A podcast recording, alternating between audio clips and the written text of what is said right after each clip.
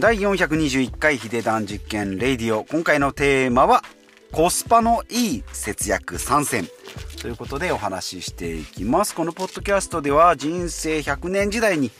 まあ、楽をして生きていきましょうということで、まあ、ルールを知ってですね資本主義のルールを知って、まあ、自分に合った節約だとか投資とか断捨離ですね、まあ、これで、ま暮らしを豊かにしていきましょうということで毎週の節約のお話。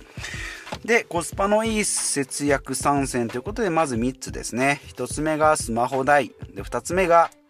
生命保険3つ目がコンビニ通いということでなんじゃそりゃということですけども1つずつ解説していきたいなと思いますまあなかなかお金がたまらないよっていう人それと、まあ何に、何にお金を使ってるかよくわかんないけど、昔の私もそうですね、財布の中の1万円札、1000円札がなんか飛ぶように消えていくと。給料もらったはずなのになと思うけども、何週間、1週間、2週間経ったらなんかお札が消えてると。何に使ったか贅沢した記憶はないけどお札だけがなくなっている、まあ、そういう状態ですね。で、えー、あとはまあ楽して節約したい。もうちょっと無理してひもじい思いしてですね。毎日なんか不可思議もばっかり食べて節約。そんなのは嫌だっていう人ですね、まあ、そういう方におすすめのコスパのいい節約ということでお話ししていきたいなと思います。で、えー、1つ目がまあスマホ代。ですね。まあ、なぜ、えー、まあ、この3つですね、スマホ代、生命保険、コンビニ通いっていう、まあ、なぜコスパがいいかっていうと、1回見直すとですね、楽して毎月の節約ができると。もうずっと我慢、水飲みたいけど我慢しようみたいな、そんな辛い思いをしたくない、私もそうですけどね、えー、いう人には、おすすめの節約ですね。で、1つ目のスマホ代ですけども、だいたい平均のスマホ代っていうのは8000円ぐらいですね。で、過去の私も iPhone5 ぐらいですかね、ドコモで契約してましたけども、まあ、本体合わせて1万円ぐらいですかね。で、なんか、なんか入れば安くなる、なんかつければ安くなるってやるけど、最終本体代の分割も入れて1万円ぐらいになってましたね。で、どれだけなんか容量を減らそうが、なんか子供の学割を使おうが8000円ぐらいまでしか下がらなかった私が調べた挙句でも8000円しかならなかったので、まあ、あの当時はですね、まあ、格安 SIM もなかったので、節約する方法、まあスマホを持つこと自体がですね、なんかこう贅沢な部分が贅沢な、えー、ツールなんじゃないかなと今思えばそうですね。環境としては非常に悪かったなと思います。ただですね今は格安 SIM 格安の、えー、通信会社が出てきておりますし、まあ、ドコモ au ソフトバンクの、まあ、セカンドブランドというかネット限定ブランドアハモとかですねポポとか LINE もとか使ったりあとは Y モバイルとか UQ とか、まあ、そこそこ名の通ったところでやってってもですねまあ、スマホ代8000円だという人だと4000円ぐらいになりますし、で、格安 SIM ですね。私のように IIJ ミオとか、えー、なんだろうな、マイネオとか、楽天モバイルなんかを使っていくと、まあ、1人2500円ぐらいにはなるんじゃないかなというふうに思います。まあ、格安 SIM でちょっと通信電波の環境が悪かったり、かけ放題がなかったり、なんかアプリを使わないといけなかったりって、まあ、不具合があるけれども、まあ、それでもですね、ザザッと見直して、えー、まあ Y モバイルか UQ モバイルぐらいにすればですね、4000円ぐらいになるんじゃないかなと。まあ一回まずは落としてみて、で、さらにいける人はですね、えー、II ミオとか、まあ、マイネオとかですね、そういった格安 SIM、ちょっと名前知らないけどなっていうのに乗り換えるっていうのもいいかなと思います。なので、まあ、楽してですね、まあ、この辺ぐらいいいにできるんじゃないかなと思います。まあ、パレートの法則って言ってですね、まあ、10あるうちの8割ぐらいの力で、えー、ちゃいちゃいちゃいちゃい、10あるうちの2割ぐらいの力で8割の成果が出せますよというふうによく言いますね。なんか世界の8割の、えー、資産は2割の人間がもしかしたら上位1%が持ってますよみたいなことをよく言うと思いますけどもまあやろうと思ってザザってやってしまえばですね8割ぐらいの効果は得られるよと、まあ、残り2割をやろうと思うとの8割ぐらいまだ4倍ぐらい労力がかかるかもしれないんですけどまあざっくりと節約しようと思えばこれぐらいちょろっとやれば、うん、なんか成果結構出ますよってことですね。なので、まあ、スマホはおすすめです。で、2つ目が生命保険ですけれども、まあ私も昔ですね、22歳ぐらい学生終わってからぐらいですかね、えー、そこからまあ親の知り合いで国内の生命保険に入っておりました。まあ入るのが普通だと思うんですよ。普通の社会人、ちゃんとした社会人は生命保険に入るもんだと思ってですね、まあ10年ぐらいずっとなんか保険が死んでも大丈夫だし、なんかこう積み立てでお金も貯まりますよみたいな感じでなんか良きものとされてき、えー、たんですけど10年経ったところでですね見直しの時期が来てどれどれって見直ししたんですけどもなんかこれ死ぬ確率も少ないしもうもちろん死んだらお金もらえるけど死んでないしこれから10年20年まあそんな確率的にも死なないなと思って見直しをしてたんですけどもなんかどうも見直ししてもですねコスパのいい保険がないなと思ってですねで保証をこう毎月の掛け金を減らそうと思って一番安いプランにしたんですけど中身がスカスカになってですね全然意味がないんじゃないかなって思ってですねもういっそのことを、やめました。まあそれが10年78年ぐらい前か、えー、ぐらいですけどね。見直しをしてスカスカになってで23年かけてですね見直しした結果いらないんじゃないかなっていうことで今は生命保険に入っていないんですけどまあそれに行き着いた、えー、理由がですねまあ、死んだらいくらもらえるかっていうのが掛け金に対してですねなんか割に合わないんですね。例えば火災保険とか自動車保険であれば万が一にこう人をこう跳ねてなんか後遺症が残ってとかなんか億とか何千万とかっていう保証があったとしても返ってくるよ、まあ、それならわかるんですけども生命保険はですね、まあ、死んだらお金もらえる、まあ、そこ1個だけなんですね。そこにこう医療保険って言って入院したら2000毎月、あ、違う、1日5000円とか1万円とか、なんかこう、癌になったらいくらですよとかっていう風に、どんどんどんどんこう、乗っかってくるんですね。トッピングがいろいろ乗っかってきてるので、なんかこう、あれもこれも乗っかってですね、一個一個分割していくと、それで一つ一つ必要ってなってくるんですね。で、最終的には、社会保障制度っていうのがあって、サラリーマンであればですね、国が用意した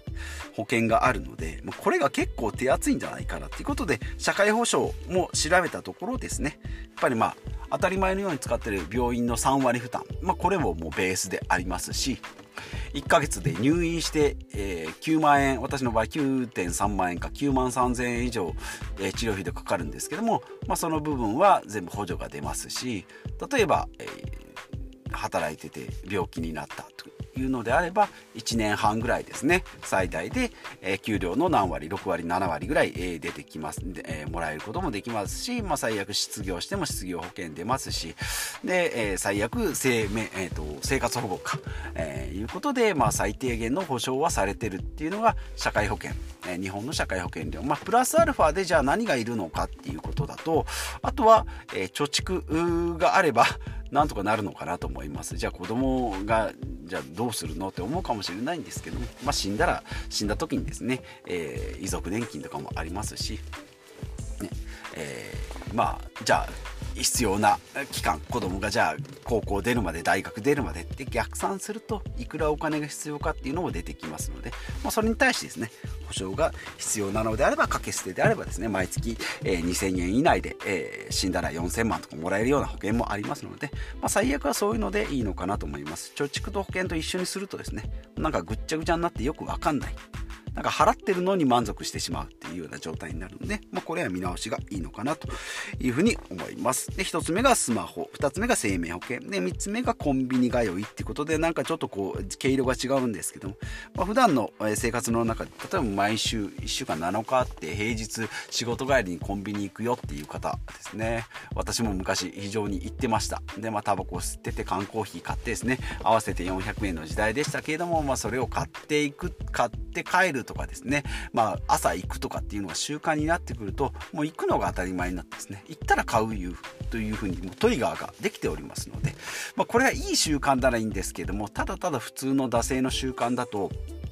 タバコを買う。まあ、タバコなんてどこで買っても一緒ですけどね。プラス缶コーヒーを買う120円ですね。280円という120円で毎月、えー、1日400円で 20,、えー、20日だとして8000円。で、年間で近10万円近くになりますけどね。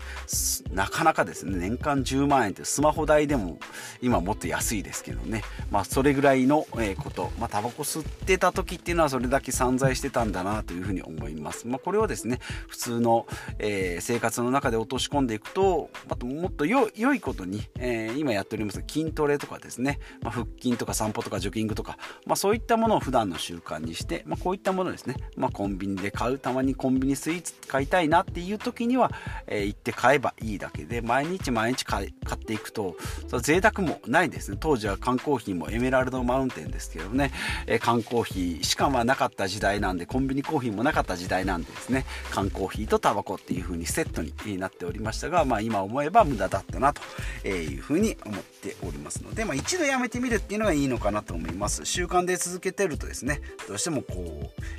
寄るのが当たり前になってくるし寄ったら買わないと気持ちが悪いしっていう風になってきますので。えー、この3つおすすめですねえ。スマホ代、それから生命保険とコンビニが良いということで、この3つがコスパがいい節約なんじゃないかなと思います。で、逆にですね、コスパ悪いものは何だろうかなと考えた結果、えー、1つ目、食費ですね。毎日の食費、ご飯食べるからご飯削ればいいやって思うかもしれないんですけども、まあ、食費を削るとですね、健康を害したり、自分の人生の満足度もかなり下がりますので、まあ、この辺は、えー、あんまり節約してもですね、まあ、月の食費なんていうのはなかなか節約するとこう気も気分的に落ちるのでトータル良くないんじゃないかなと思いますし、まあ、病気になれば元も元の元も子もないですし精神的にこうひもじい思いをするっていうのは節約の中では非常にきついなと思うので、まあ、この辺ですねスマホ代なんて格安 SIM にしたところでですね、まあ、そんなに、まあ、iPhone が iPhone じゃなくなるっていうよりはかなりコスパがいい電波なんてね、えー、ドコモだから電波がいいだろうとかっていうのはまあもしかしたら電波が入る入らないであれば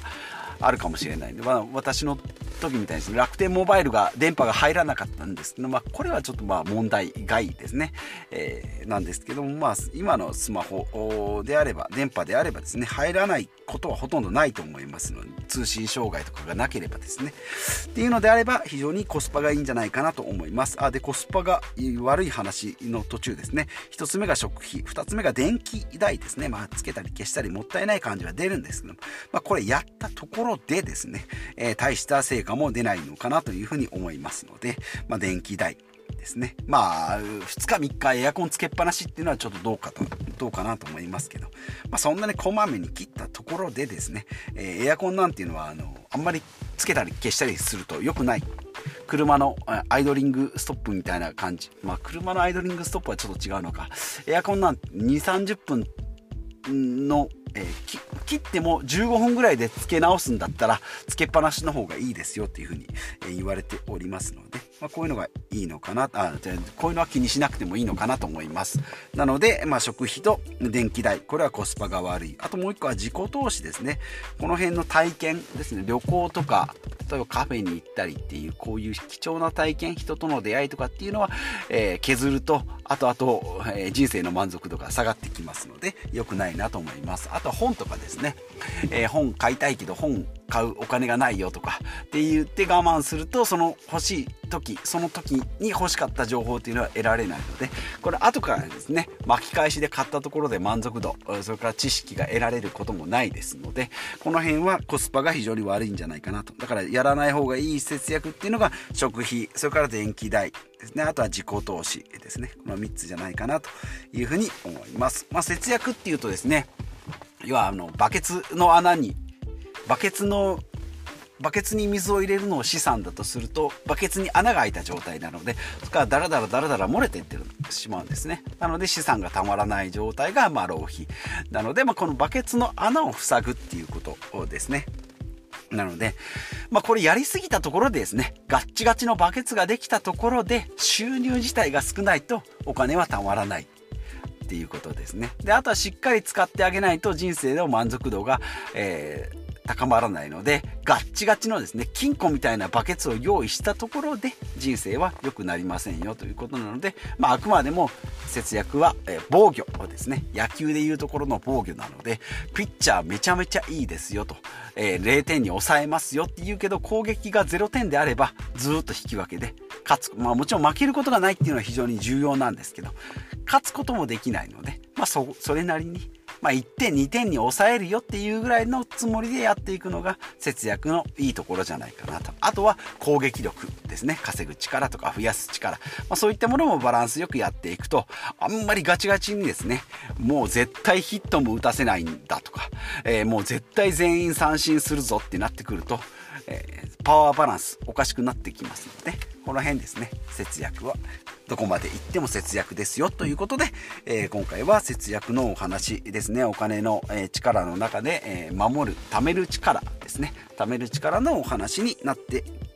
おります。今回はコスパのいい節約ということで最後まとめですけども1つ目がスマホ代2つ目が生命保険3つ目がコンビニ通いですね。逆にやらない方がいいのが食費代、えー、2つ目が電気代3つ目が自己投資代ということで、まあ、貴重な人生ですね、まあ、時間はお金では買えません。まあ短縮きたりですね、えー、なんかせ、まあ、時間をこう買うようなことはできるけども自分の人生を伸ばす、えー、200年生きたいですよって言ってもですねできませんので、えー、自分の人生ですね、えー、かけがえのない時間を有意義に使っていきたいなと思います。ということでまた次回お会いしましょう。